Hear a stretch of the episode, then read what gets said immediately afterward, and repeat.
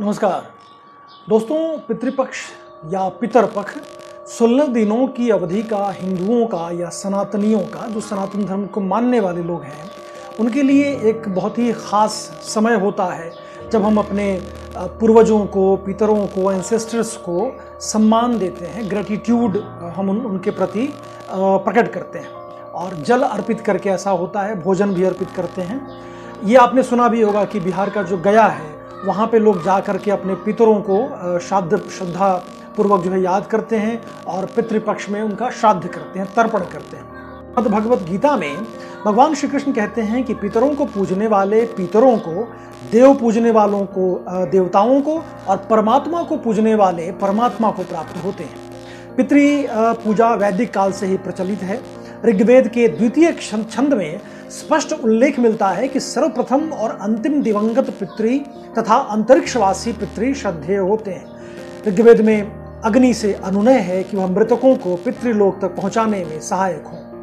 ऐतरीय ब्राह्मण में अग्नि का उल्लेख उस रज्जु के रूप में किया गया है, जिसकी सहायता से मनुष्य स्वर्ग तक पहुँचता है।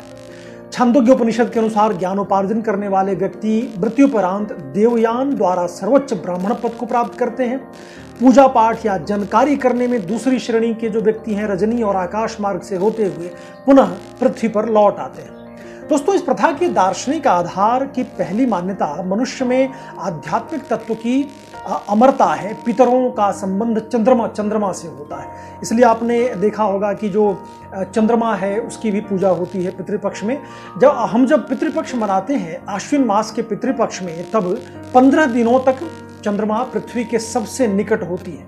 इसलिए पितर जो है हमारे सबसे निकट आते हैं। पितृपक्ष और श्राद्ध के समय हम न केवल पितरों को श्रद्धापूर्वक याद करते हैं, बल्कि पूरा खगोल शास्त्र को समझते हैं। मतलब वैज्ञानिक आधार भी है क्लियरली जो खगोल शास्त्र है, वो पूरा का पूरा विज्ञान है।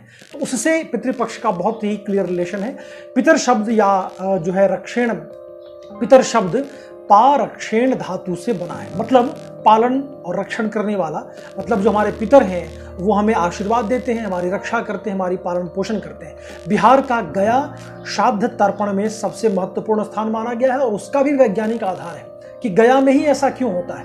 दोस्तों, गया में इसलिए होता है कि गया में कई कहानियाँ प्रचलित हैं। वहाँ पे फल्गु नदी है और फल्गु नदी के बारे में कहा जाता है कि जब आप वहाँ तर्पण करते हैं तो उससे आपके जो पितर हैं, उनको मुक्ति मिलती है, उनका कष्ट जो है उनसे दूर होता है।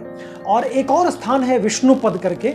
वहाँ कहा जाता है कि भगवान विष्णु का जो चरण है जो पैर है वहाँ पे है। इसलिए जब हम उनको जाके वहाँ पूजते हैं अपने पितरों को तो इससे उनको मोक्ष मिलता है।